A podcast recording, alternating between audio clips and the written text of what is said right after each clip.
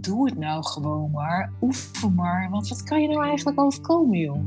Weet je, al die mensen die lopen te zeiken dat, dat het niet goed is wat je doet. Nou, lekker laten. Welkom bij de Schrijfkast. De podcast voor iedereen die schrijft, wil schrijven of geïnteresseerd is in schrijven. In de Schrijfkast ga ik, Milo van Beek, auteur en schrijfcoach, in gesprek met inspirerende mensen uit het schrijfvak. In deze aflevering van de Schrijfkast praat ik met ondernemer Alet Klarenbeek, die twee schrijftrainingen bij mij volgde en toen verliefd werd op het schrijven. Begin 2022 kwam haar boek Ik ben niet eenzaam uit. Alet en haar daadkracht hebben me meerdere keren versteld doen staan. Ze is voor mij het bewijs dat alles kan als je het echt wil en bereid bent het werk te doen. In deze podcast vertelt ze wat ze bij zichzelf moest overwinnen om Ik ben niet eenzaam te maken. En wat verlies, rouw en de overgang te maken hebben met het schrijven van een boek. Veel luisterplezier. Goedemorgen, Alet. Goedemorgen. Goedemorgen. Welkom in mijn podcast. Wij gaan eh, het vandaag hebben over, uh, over schrijven uh, en over jou. En over het leven misschien ook wel. dat klinkt ambitieus, maar uiteindelijk volgens mij komt dat allemaal samen zo'n beetje. Of heeft het meer raakvlakken dan we misschien denken? Mm -hmm. uh, wij kennen elkaar denk ik nu zo'n uh, twee, tweeënhalf jaar. Nee, wij ja. nee, dat is wel leuk om mee te beginnen, want wij, uh, bij onze, wij hebben elkaar op een hele bijzondere plaats ontmoet oh, eigenlijk. Ja, in de bus. In de bus, op een bushalte op Schiphol. Een, een bushalte op Schiphol kwamen we elkaar tegen en toen kenden wij elkaar eigenlijk niet, of wel. Wij nee. kenden elkaar, maar wij spraken elkaar nee. om de een of andere reden aan. Ja, ik zat een heel raar telefoongesprek te voeren in die bus. Ik was met een project bezig voor Microsoft.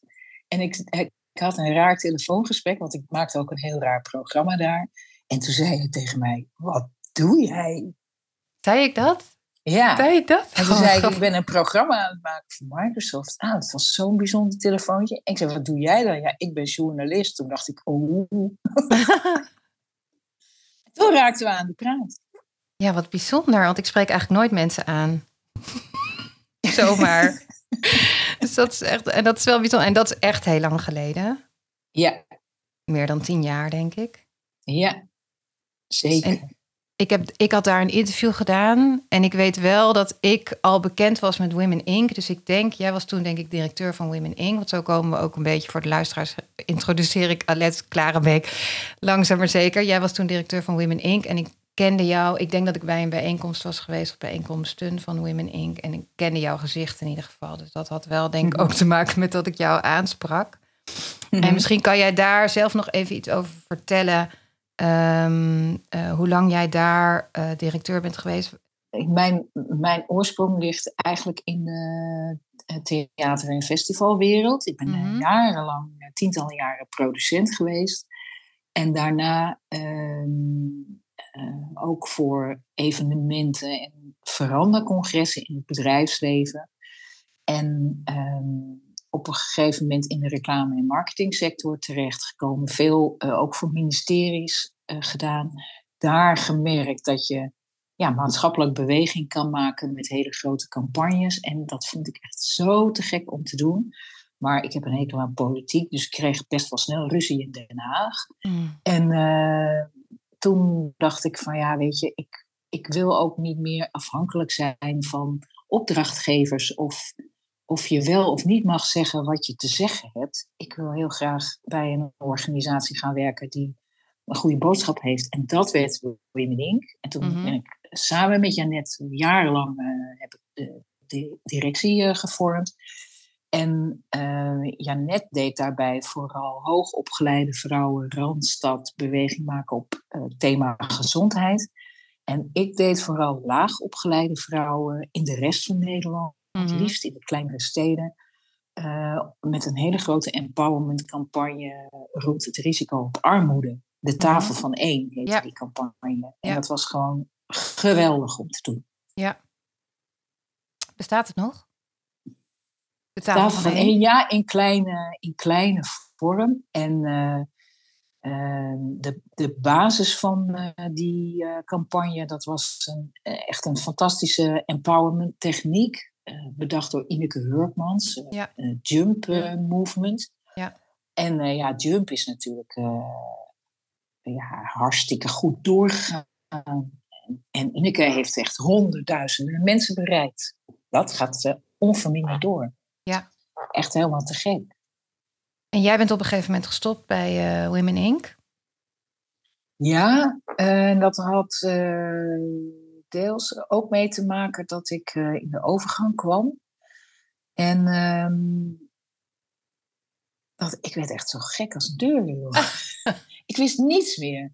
Ik wist geen namen meer. Ik wist niet meer waarom ik daar zat. En, en ik zei dus ook daar van, ja, weet je, als dit zo'n impact heeft op je werkend leven, dan moeten we iets met de overgang gaan doen. Ja. En ze zaten me allemaal een beetje meewarig aan te kijken. Zeiden, nou, Alet, sorry hoor, maar dat is iets voor oude wijven. dat gaan wij hier niet echt doen. Belangrijk onderwerp, maar nee, we zijn met andere dingen bezig. En toen voelde ik heel erg dat, je, dat ik blijkbaar ook door die overgang aan de andere kant van de streep terecht was gekomen. Van uh, oud en uh, misschien Hoe al een beetje aan het.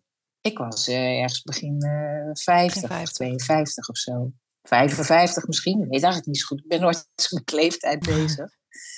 En, uh, en dat, dat was het eerste vlammetje dat ik me bezig ging houden met ouder worden. En ook dacht van jeetje, uh, wat is er eigenlijk aan de hand? Want er, er is toch een vergrijzing op komst. En er komen ongelooflijk veel de lawine oude mensen aan. Maar als daar zo gek over wordt gedacht, uh, dan gaat het niet goed met solidariteit in deze maatschappij. En uh, wie gaat er dan voor wie zorgen? En hoe erg is oud eigenlijk? Dus ik kreeg daar allerlei gedachten over.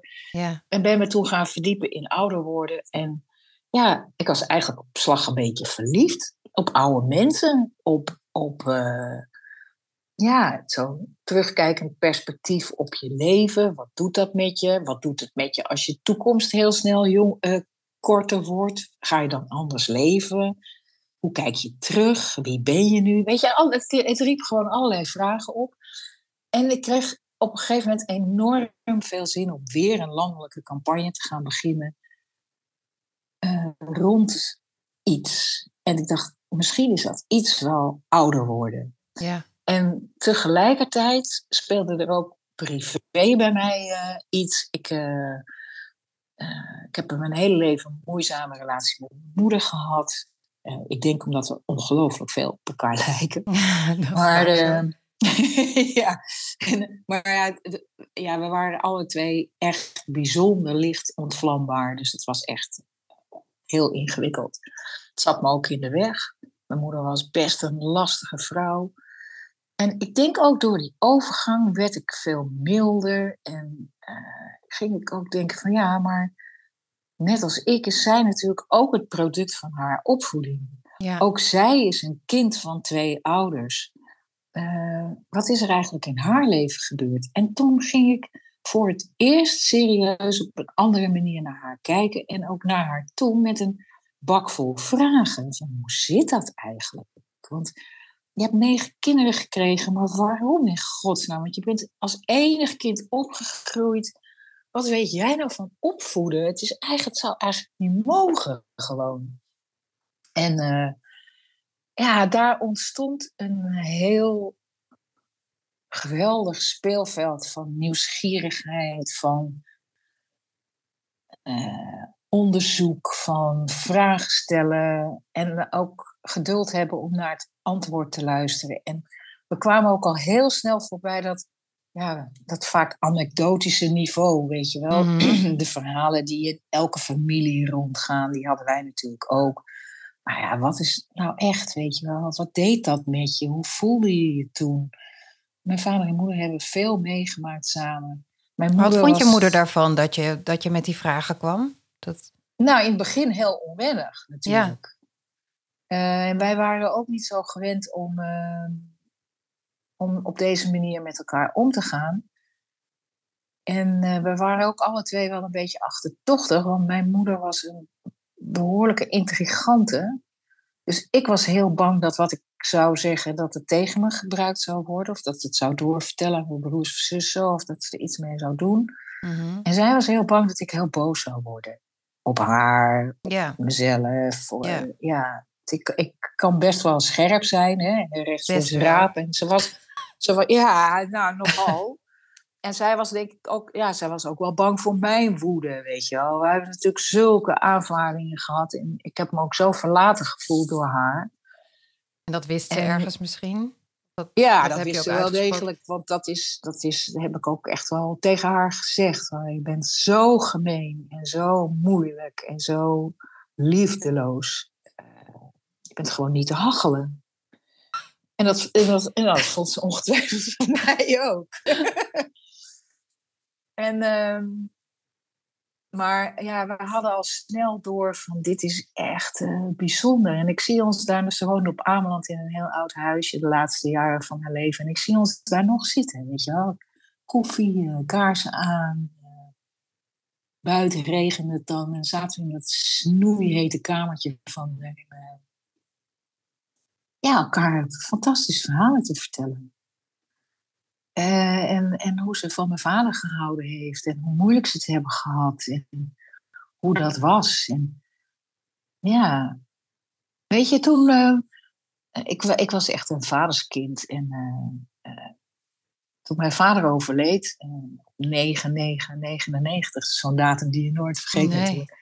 Toen st- stond ik in een, dorpskerkje van het Friese dorp waar ik ben geboren. En ik kon zo'n mooi verhaal vertellen over zijn leven. Want ja, hij, was, hij was nog een ouderwetse huisarts die, die rond de oorlog eh, de enige was met een auto in het dorp. En daarna eh, een, motor had en daarmee naar de boerderijen ging om bevallingen te doen. En als het dan heel slecht weer was, dan ging hij op een paard.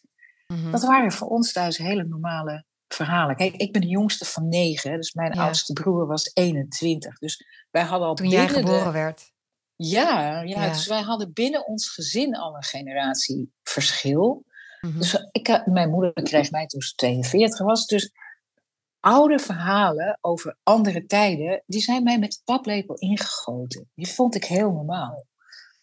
En dat verhaal vertelde ik toen en eh, toen ging die kerk uit en eh, mensen zeiden van, oh, wat een prachtig verhaal over je heid, hè, zeggen ze dan in Friesland. Dus als men doodgaat, dan sta je hier weer, dan ga je weer zo'n verhaal vertellen. En toen dacht ik van, nou, echt niet. Gewoon niet. Ik heb er helemaal geen zin in. Wat moet ik over haar vertellen? Ik weet niets van haar leven en ik heb ook geen zin om me daarin te verdiepen.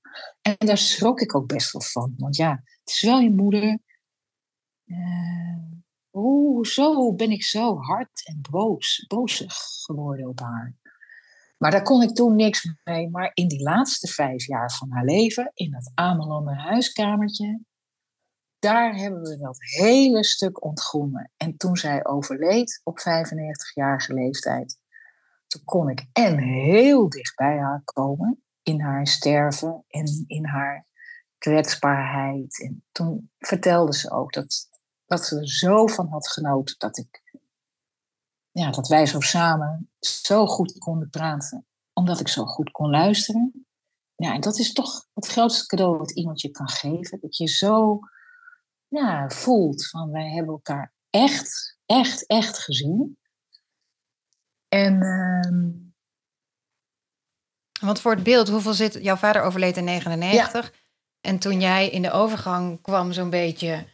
eh, en meer jezelf af ging vragen van waar, waar kom ik eigenlijk vandaan... En, en, en hoe heeft me dat Ja. gevormd? Hoeveel tijd zit daar ongeveer te, dat je dus met je moeder ging praten? Nou, hoeveel tijd zit daar tussen? eh, eh, mijn moeder is vijf jaar geleden overleden. En, en ongeveer tien jaar geleden raakten we met elkaar aan de praat. Dus daar zit, zit twintig jaar tussen. Moet je nagaan, hè? Er gebeurt... Twintig jaar lijkt onwijs Maar voor mij voelt het als een paar uur of zo. Het is heel gek aan ouder worden, vind ik. Dat tijd zo compact wordt.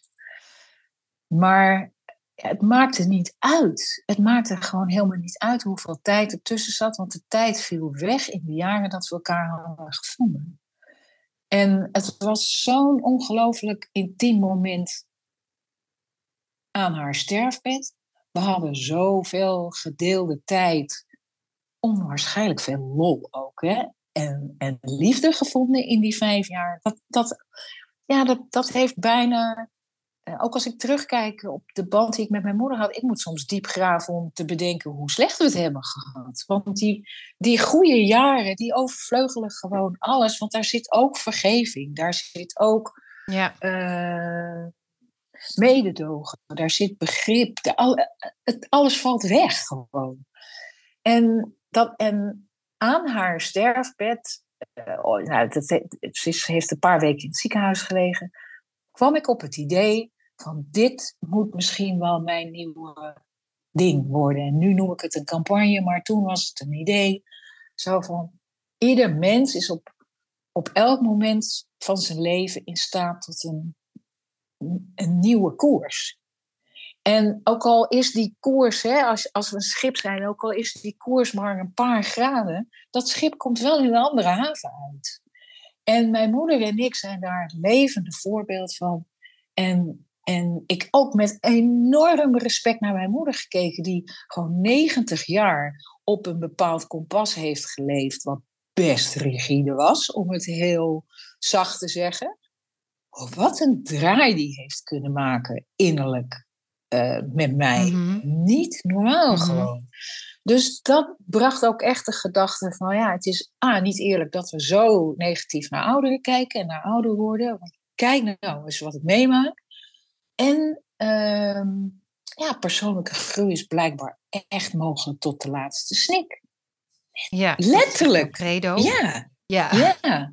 ja. En dat was een fantastisch gegeven. En het laatste ding uh, is dat ik dus in die kerk stond. Weer diep ontroerd, omdat ik echt het verhaal van haar leven kon vertellen. Met alles erop en eraan. En dat leidde er weer toe dat na afloop mensen naar me toe kwamen en zeiden: Joh, wat een verhaal over jouw moeder. Had ik dit maar geweten, ja, dacht ik, want dan had je echt een andere relatie met haar kunnen hebben. Dieper, ontspannender, liefdevoller wellicht. En uh, ja, uh, inmiddels is dat vijf jaar geleden, is uh, mijn organisatie rondom ouder worden, up, groot geworden.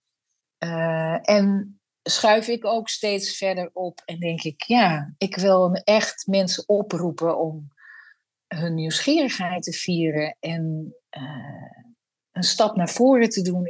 Of dat verhaal te delen, wat op dit moment belangrijk voor je is in, in deze fase van je leven.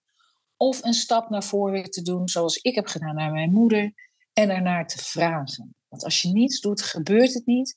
Want ja, laten we echt niet meer op begrafenissen moeten horen. Had ik dit maar geweten. Ja, daar uh, besteed je ontzettend veel aandacht uh, en tijd in. En wij, onze paden kruisten elkaar digitaal.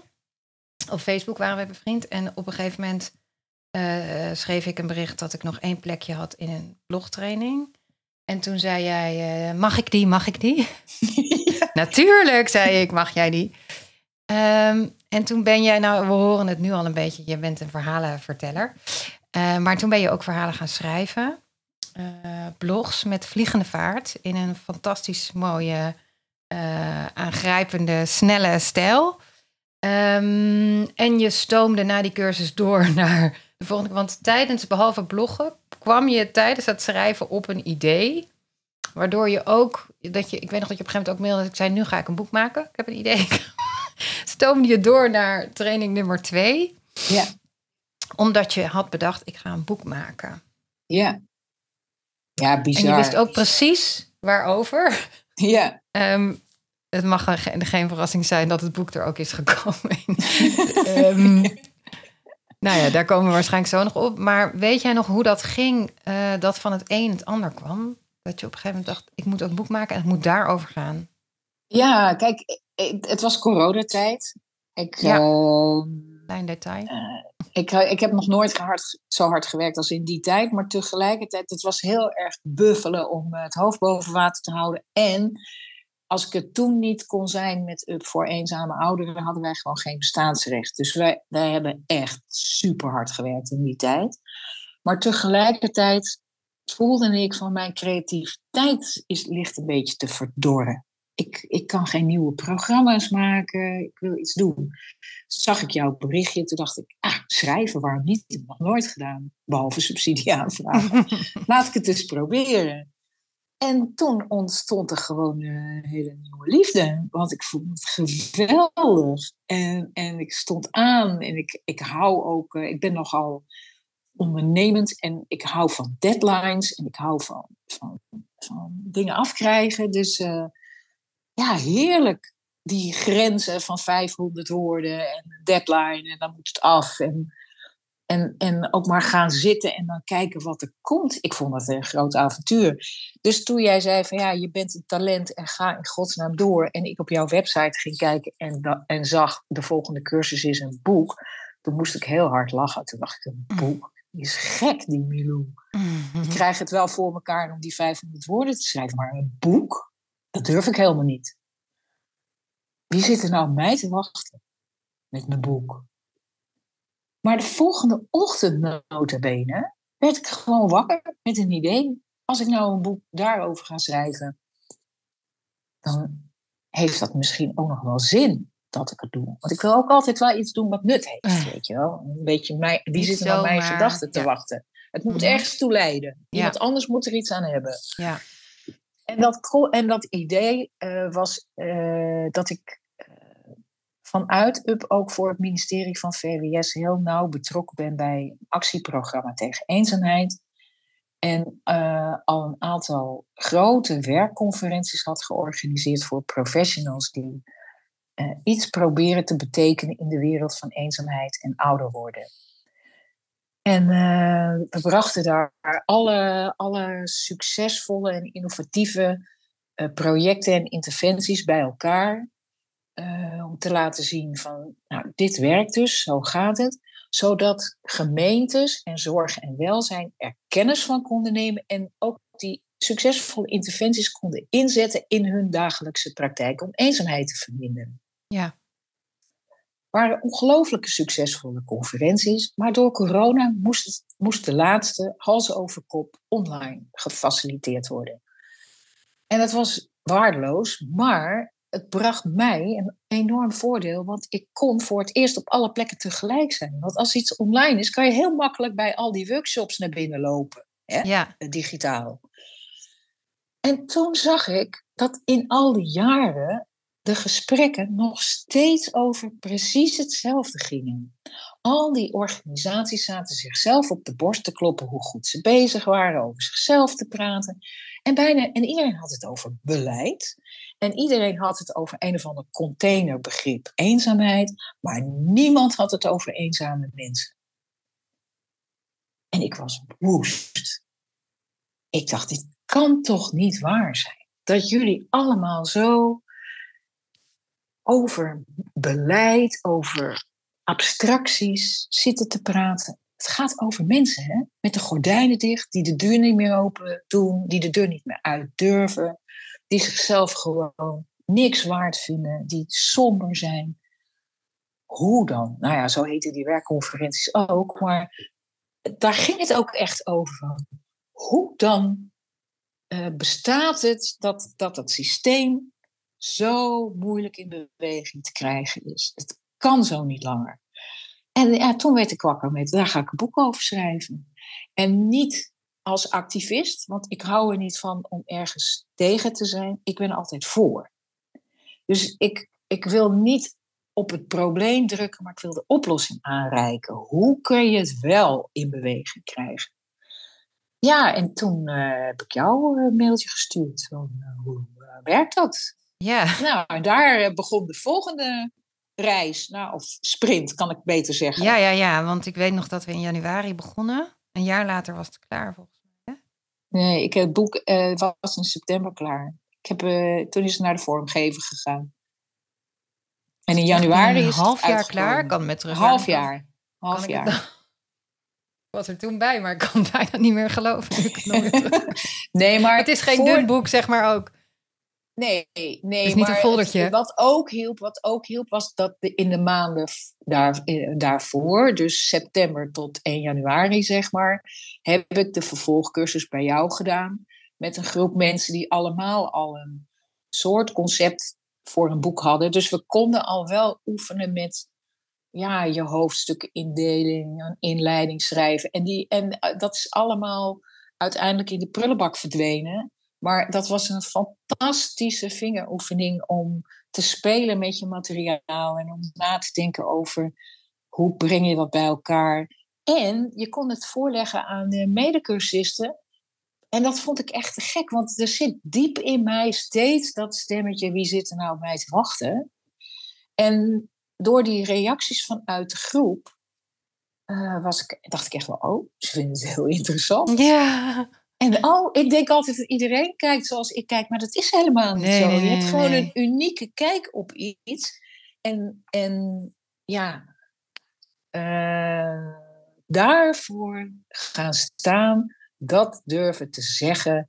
Ik weet iets, ik heb erover nagedacht. Uh, ik wil het graag met je delen. Dat is het engste uh, wat er is, die stap naar voren zetten. Maar ja, daar helpt jouw uh, cursus gewoon enorm bij. Omdat die anderen het ook allemaal eng vinden. En er ook, jij bent ook heel erg no-nonsense van ja, oké, ik weet dat het moeilijk is. En net zoals je tegen je kind zegt van ja, ik weet, tandarts is gewoon helemaal ruk, maar we gaan er wel. We gaan het wel doen, ja. We gaan het doen. Ja. En uh, daar, dat geldt voor dit ook. Uh, als je op het moment dat je de beslissing hebt genomen, we gaan een boek schrijven, gaan we, uh, ja, daar ben ik dan ook heel kordaat in. Nou ja, daarom ben jij de ideale cursist inderdaad. Als je het zegt, dan doe je het vervolgens ook, ondanks dat je het eng vindt. Ja. Je gaat ja. gewoon toch, je laat je er niet door, door gijzelen. Nee. en, en dat is echt super. Dat is echt een, dat is fantastisch om mee te werken ook. Ja, ja, nou, weet je, ik heb eh, in mijn leven heel wat angsten gekend. En, uh, en daardoor ook geleerd dat als je die angsten onder ogen ziet en, en, en, en uh, durft te doorleven en aan te pakken, dan kom je ook wel ergens. Nou ja, dit was er eigenlijk, dit was dan in het kader van ja, misschien wel levensangst, als je het groot wil zeggen, viel deze best wel mee. Ja, ja, ja zo kan je het ook zien. Ja, het is zo, maar relatief. Ja. Dus en, en want wat heb jij vooral eh, moeten overwinnen? Je zegt al van, nou ja, dat idee van wie zit erop te wachten. Dat stemmetje is een, uh, is een belangrijke om, om uh, opzij te zetten. Zijn er nog meer uh, blokkades, barrières die je moest doorbreken tijdens het schrijven? Om het te kunnen schrijven? Nee, dat was echt by far de allerergste. En uh, kijk, op een gegeven moment ontstaat er een document en dan denk je, oh ja, nou ja, ik weet inderdaad wel iets. Ergens over. Het is echt bizar hoe je jezelf aan een stuk elastiek zet, bijna. Hè? Je, dus, je loopt weer een stuk en je, je wordt weer teruggetrokken. En, uh, nou, op een gegeven moment kon ik dat elastiek wel doorknippen. Zo van, nou is klaar hoor, met al dat getwijfel. ik ga het gewoon doen. Ja. En je laat, eh, ja, jij hebt me enorm geholpen. En, en dan op een gegeven moment laat je andere mensen ook wat lezen en zeggen: Wow, dit is echt niet normaal. Uh, dit is echt een nieuw geluid. En ik heb, of ik heb hier nog nooit over nagedacht. Wow, is dit jouw wereld? Ja, ja klopt. En, en, en ja, want jij hebt, boek is heet, een belangrijk ding. Ja, een boek heet Ik ben niet eenzaam. En je, uh, je doelgroep daar heb je ook heel goed over nagedacht. Uh, zijn communicatieprofessionals. En je, je wist ook heel goed wat je ermee wilde, behalve dat je er ontzettend veel kennis in hebt gebundeld. Vond je het heel belangrijk om die communicatieprofessionals iets mee te geven? Iets nou ja, en het, het zijn, sorry dat ik je onderbreek, want het, gaat, het is zelfs niet per se voor communicatieprofessionals geschreven, maar voor gewone professionals die werken in de wereld van zorg en welzijn en bij de overheid. En die allerlei projecten bedenken of beleid handen en voeten moeten geven om eenzaamheid bij ouderen te verminderen of te voorkomen. En die hebben niet, en daar zitten ook wel communicatieprofessionals zijn daarbij betrokken hoor, maar die mensen die dat beleid bepalen en dat handen en voeten moeten geven. En de mensen bij zorg en welzijn, die zijn misschien wel betrokken op het thema eenzaamheid. Maar ik zie daar twee dingen. A, ze denken er niet genuanceerd genoeg over na. Er Mhm. zijn heel veel vormen van eenzaamheid en elk eenzaam iemand heeft een andere behoefte. Dus een pasklare oplossing bestaat bijna niet. Denk daar heel goed over na en ga ook te raden bij de eenzame mensen zelf met een hele simpele vraag: wat kan ik voor je betekenen? Ja, precies. Wordt Dat is- bijna altijd overgeslagen. Dus ik, zat, ik, ik wil mensen heel erg wakker kussen op denk goed na over wat je aan het doen bent en spring even over je eigen schaduw heen. En daarnaast wordt ook echt in 9 van de 10 gevallen vergeten dat als je iets bedenkt en gaat organiseren, dat je er ook nog voor moet zorgen dat daar iemand aan mee gaat doen.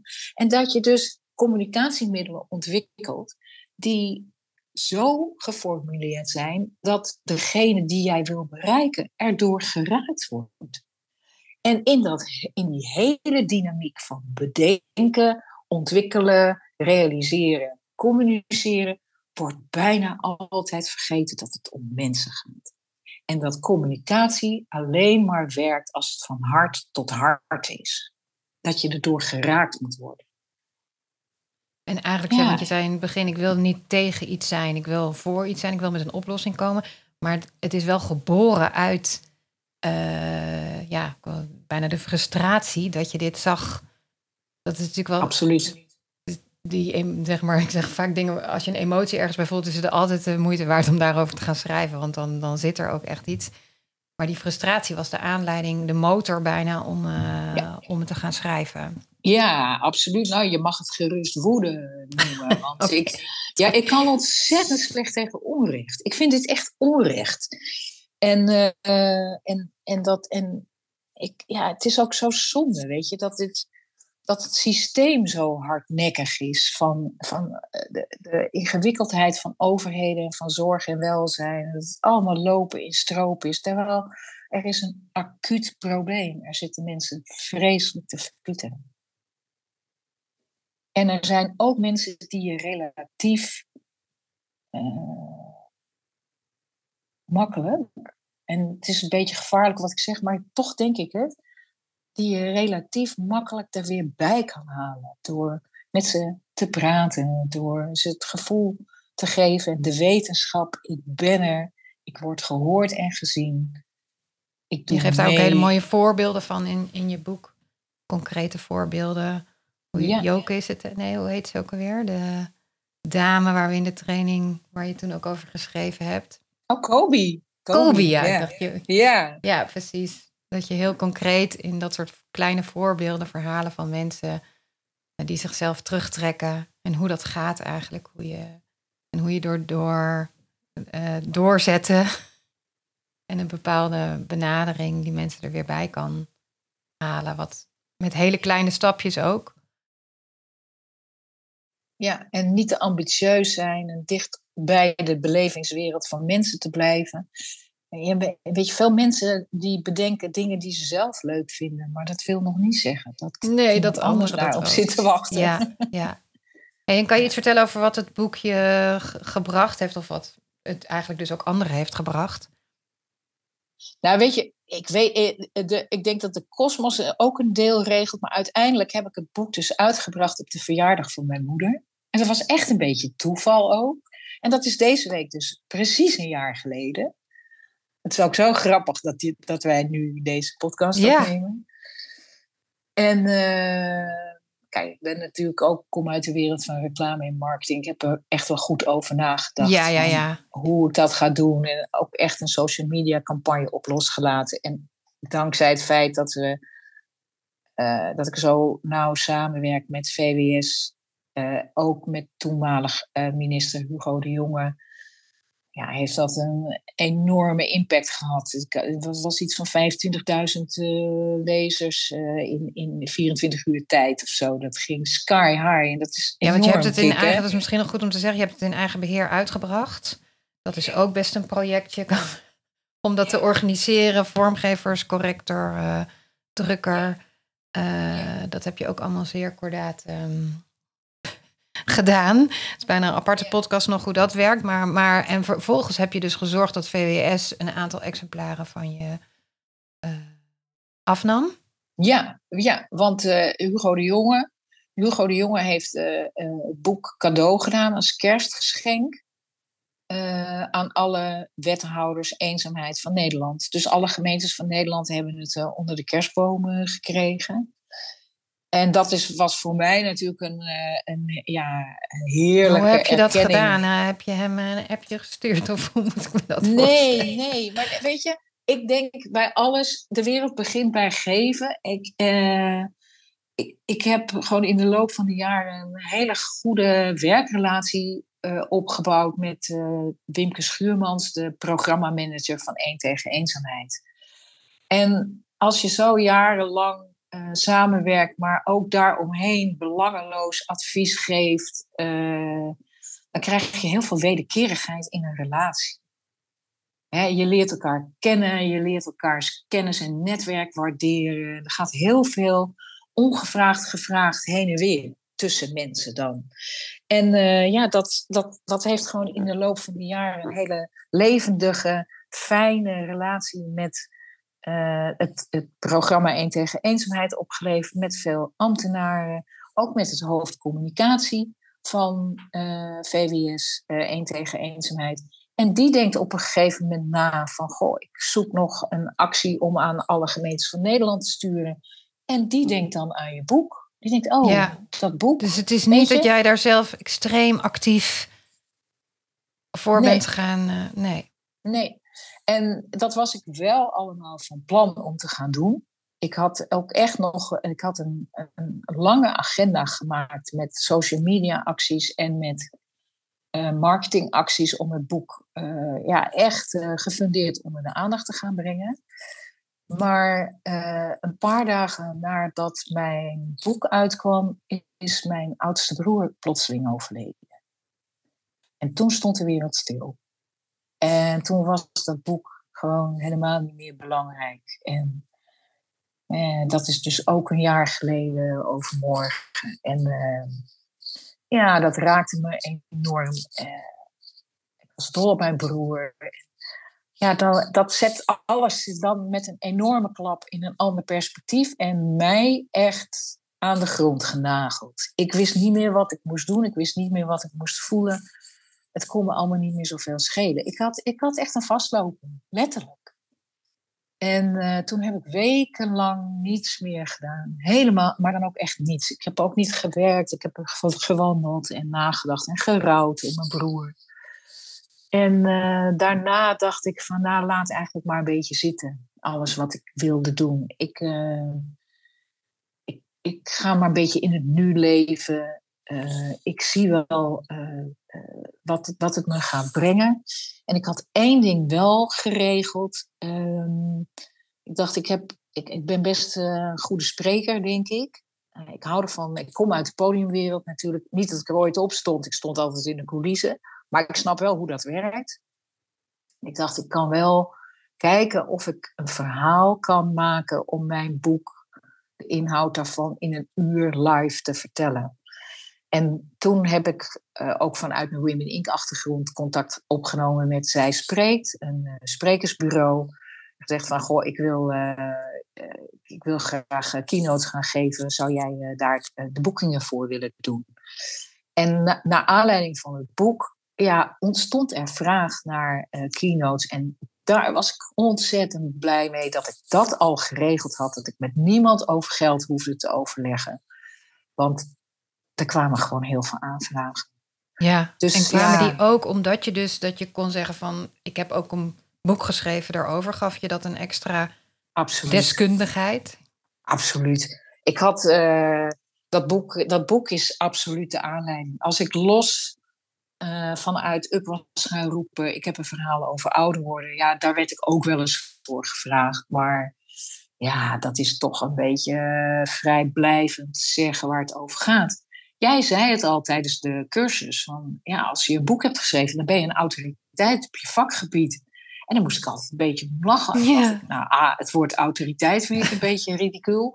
En vakgebied, welk vakgebied? Ik heb natuurlijk zulke uiteenlopende uh, expertise.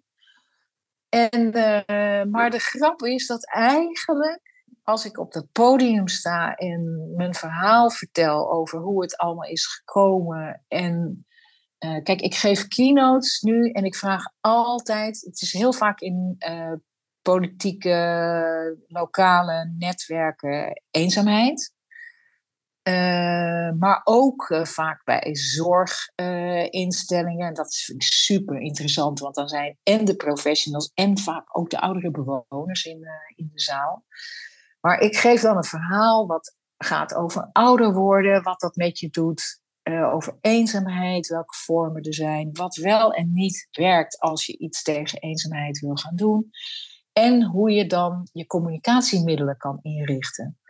En de grap is dat ik altijd de lijst van aanwezigen opvraag en dan echt goede research doe, want ik haal uit die lijst, dan ga ik online ga ik iedereen scannen wat die aan communicatiemiddelen online hebben staan. En die stop ik in mijn presentatie. Dus ik heb altijd allemaal regionale voorbeelden erin zitten. Of zitapparaat gaat uit, is het erg?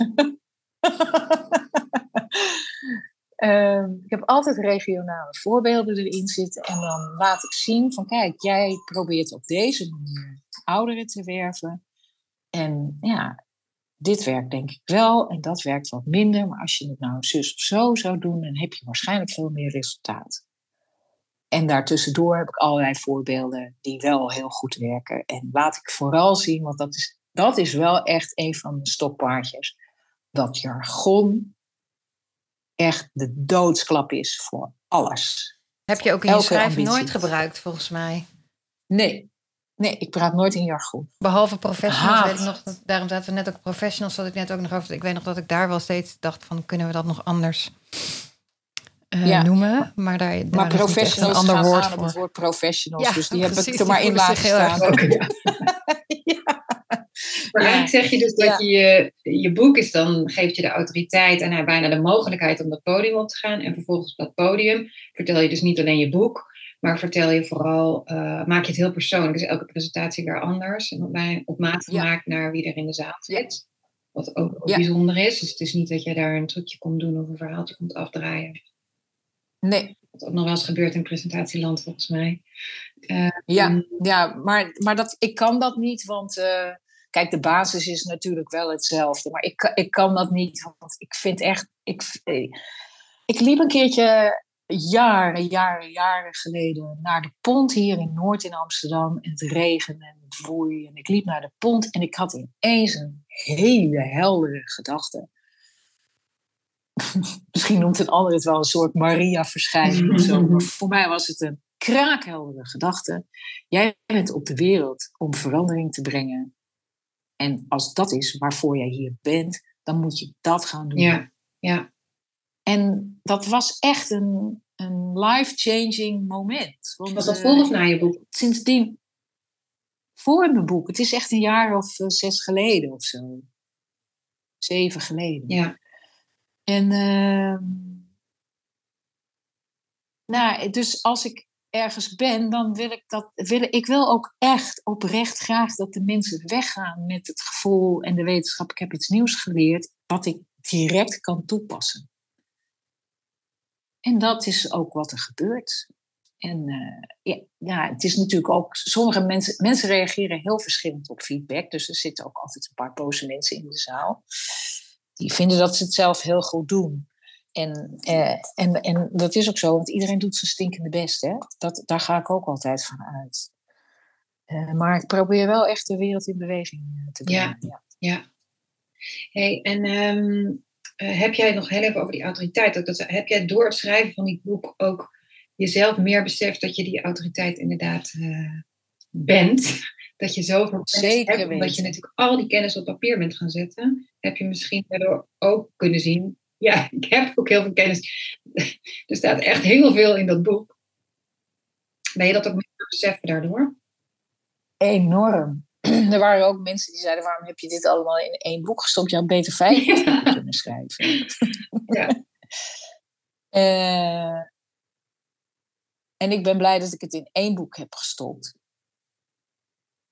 En ja, dat boek heeft me dat gebracht.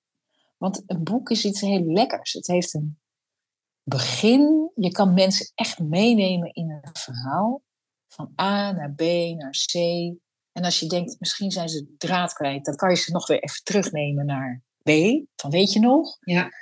En je kan het afmaken. En dan daarna heb je gewoon zo'n fysiek ding in je handen waar je een strik omheen kan doen. En wat je echt kan zeggen, kijk, alsjeblieft, deze is voor jou. Ja, ja. Ik vind het echt een wonder gewoon. En het heeft mij enorm getraind in schrijven. Dus ik heb nu veel vaker momenten dat ik denk, ah, lekker, ik ga er iets over schrijven. En uh, het heeft me het land ingebracht met die keynotes. En daarin kan ik kennis naar het land brengen, maar het land geeft mij gigantisch veel kennis terug. Door al die research die ik doe naar die aanwezigen, naar uh, alle feedback die ik krijg in de zaal, alle leuke ideeën die er leven overal in Nederland, de geweldige mensen die je ontmoet. Dus mijn kennis is alleen maar groter geworden. En uh, de gedachte, wie zit er nou op mij te wachten, die heb ik al heel lang niet meer gehad. Want ik weet dat ik iets te brengen heb en uh, ook dat ik een leider ben op mijn vakgebied, dat ik een vakgebied ben. Ik denk dat echt dat ik een, op een hele gekke manier een specialist ben op het gebied van ouder worden.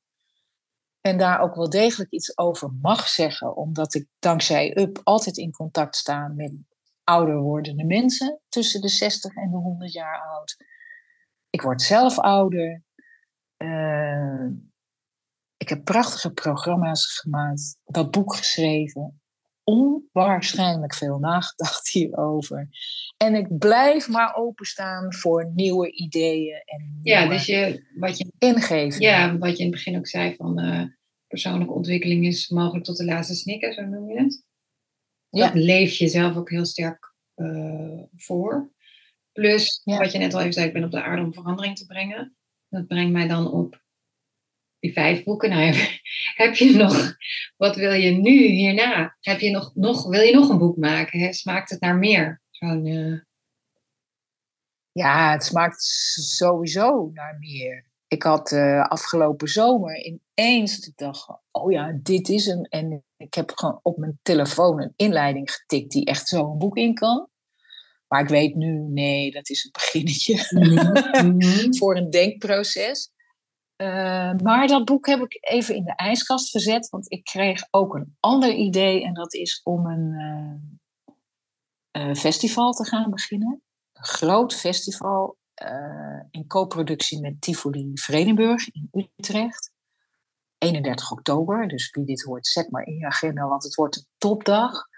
Onder de naam Laatbloeiers wil ik echt een dag uh, organiseren waarin uh, 60-plussers de hele dag kunnen genieten van verhalenmakers, verhalenvertellers. En dat zijn theatermensen, dansers, biografen, journalisten, schrijvers, documentairemakers, Kortom, allerlei soorten verhalenvangers die laten zien dat een verhaal een enorme gelaagdheid in zich kan hebben en dat iedereen, maar dan ook iedereen, een verhaal te vertellen heeft. En het thema is familie. Mm Heb ik ook echt bewust gekozen, omdat ja, iedereen een kind is van twee mensen.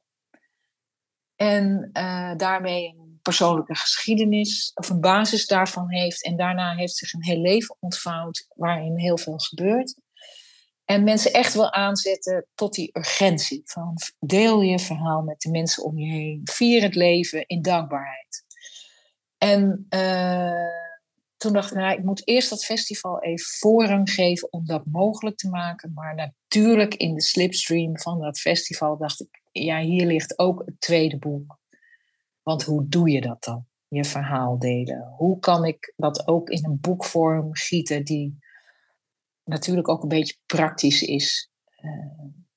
en dus ja, daar, daar gloort, daar ja, gloort daar iets. gloort een heel mooi nieuw, ja, heel mooi nieuw project. Maar daar komt je moeder dus eigenlijk ook steeds weer ja.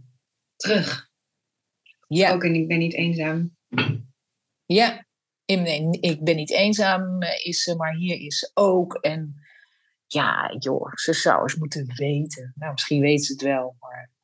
En ik vind het dan ook heel mooi eigenlijk nog weer terug dat het dat bijna jouw overgang, het start zijn is geweest, waar we de overgang natuurlijk niet per se zien als iets heel positiefs, niet heel enthousiast van worden, zowel persoonlijk als maatschappelijk, dat het voor jou eigenlijk een heel nieuw, echt een heel nieuwe start is geweest.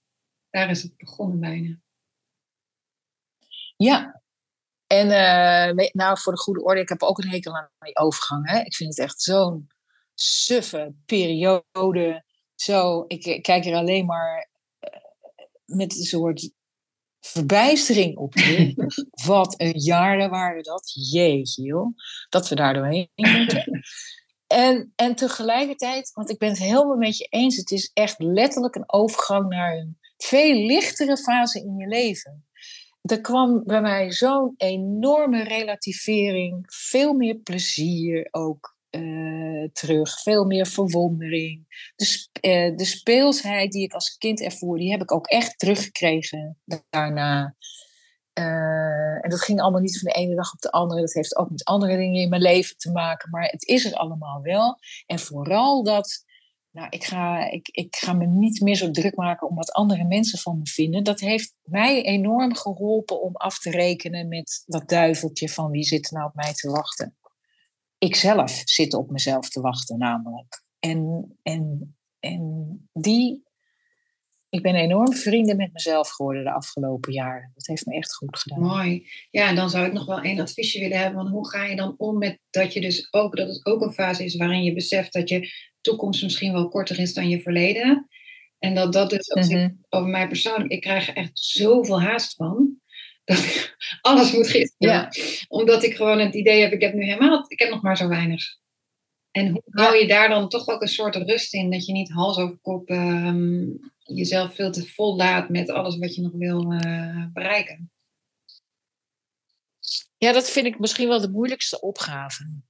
Want ik heb dat natuurlijk ook. Ik ben 61. Ik werk nog eh 15 jaar. Jeetje, joh. Ik ben nog lang niet klaar, man. Nee. En het begint nu pas leuk te worden. Hè? Ik begin Ja. nu, de, nu de samenhang tussen de dingen te ontdekken. En, Ja. eh, en ja, het is ook. eh, het, heeft, het heeft ook betekend dat eh, ik ben gescheiden na 25 jaar, eh, twee jaar geleden. Ja, dat zijn enorme ingrijpende en vreselijke beslissingen voor mij en, en net zo goed voor mijn partner. Eh, want natuurlijk heb je altijd gedacht om samen oud te worden en, en dat, is, dat lukt niet. Maar je moet ook beslissen om uit elkaar te gaan. Omdat je ja, echt iets van je leven moet maken op elk moment dat je erin staat. Eh, en dat kan je toch uiteindelijk alleen maar zelf doen. Hoe pijnlijk dat soms ook is. En eh, ehm, ja, dus ik, ik voel aan de ene kant, ik weet niet zo goed hoe het moet. Ik voel aan de ene kant ook die enorme urgentie. En tegelijkertijd merk ik ook vaak, eh, alles heeft zijn moment. Dus het heeft helemaal geen zin om ergens aan te duwen en te trekken. Dat doe ik echt nooit meer. Als er geen energie op zit, laat ik het direct los. Ja. Direct. Want ik kan mijn uur maar één keer besteden. En, en eh, dat wil ik echt alleen maar met goede dingen doen, constructieve mensen en aardige mensen. Ik ben best rigoureus geworden in wie wel en wie niet. ja, dus er is ook een soort rust. Dus er is een urgentie aan veel dingen doen en, en veel daadkracht daar dus ook op.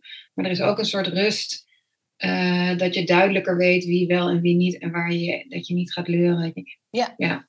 Dus, en, Ja, en relativering ook. Ik denk ook heel vaak aan lekker belangrijk. Nou, al dat, eh, al dat ego-gedoe, daar ben ik echt zo ongelooflijk klaar mee. Doe ik ook echt niet meer aan mee. nee. nee, dus dat is allemaal wel, wordt helder. Dus dat geeft natuurlijk ook weer een bepaalde Ja. rust. Ja. Absoluut. Ja. Ja. Ehm, nou, volgens mij, volgens volgens mij kan ik daar wel mee verder. um, dankjewel. Heel graag gedaan. Voor dit gesprek. Heel leuk om, heel leuk om te doen ook, omdat je ook al pratend voor jezelf weer dingen op ja, een rijtje dingen weer zet. ook weer eh, helderder. Hè? Ja, ja, Ja. ja. en, en we, ja, we hebben niks voorbereid. Nee. Dus alles wat er dan komt, komt gewoon Komt gewoon. spontaan naar boven borrelen.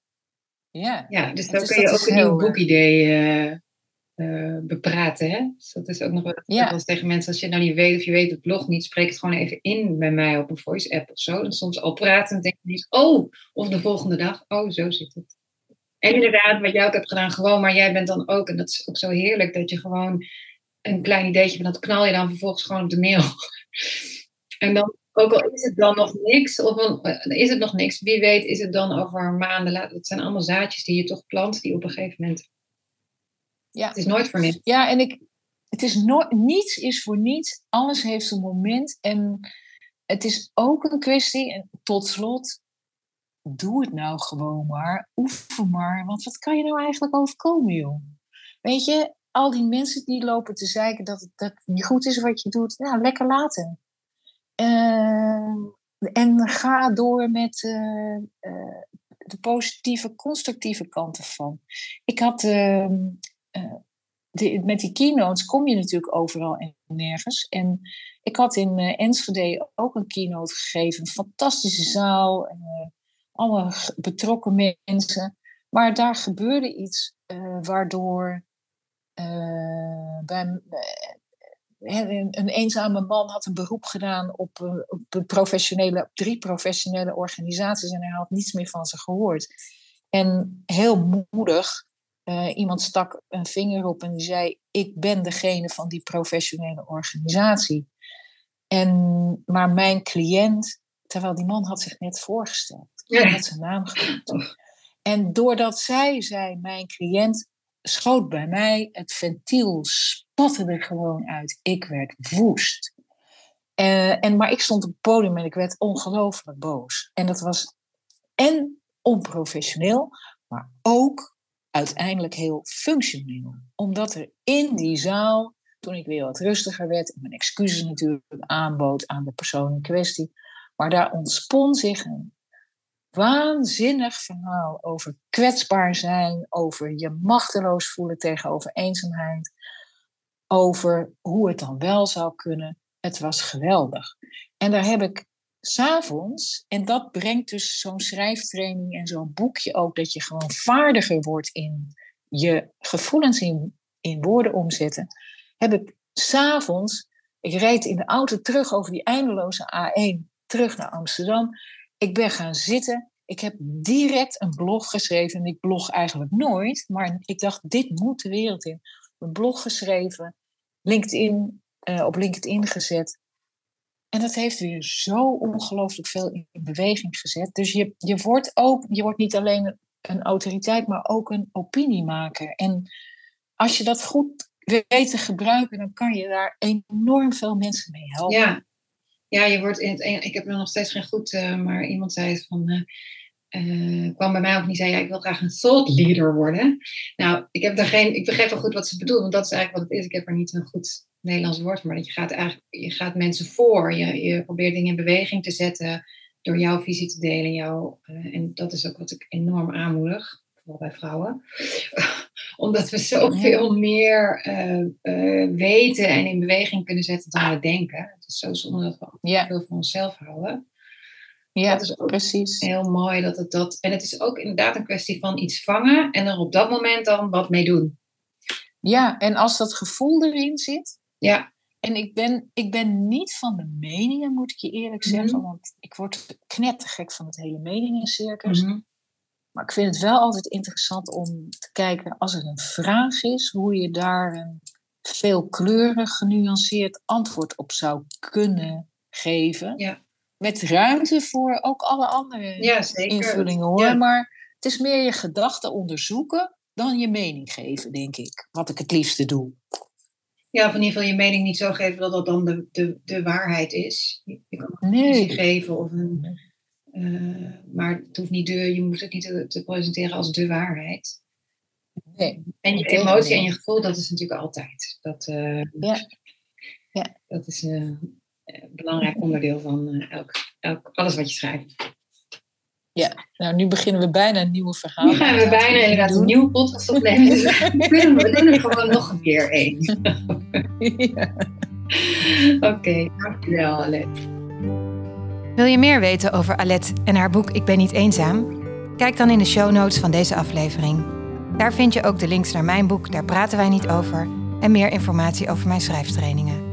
Vond je dit een leuke podcast? Dan zou ik het geweldig vinden als je anderen erover wil vertellen of een beoordeling wil geven op Apple of Spotify. Tot de volgende keer.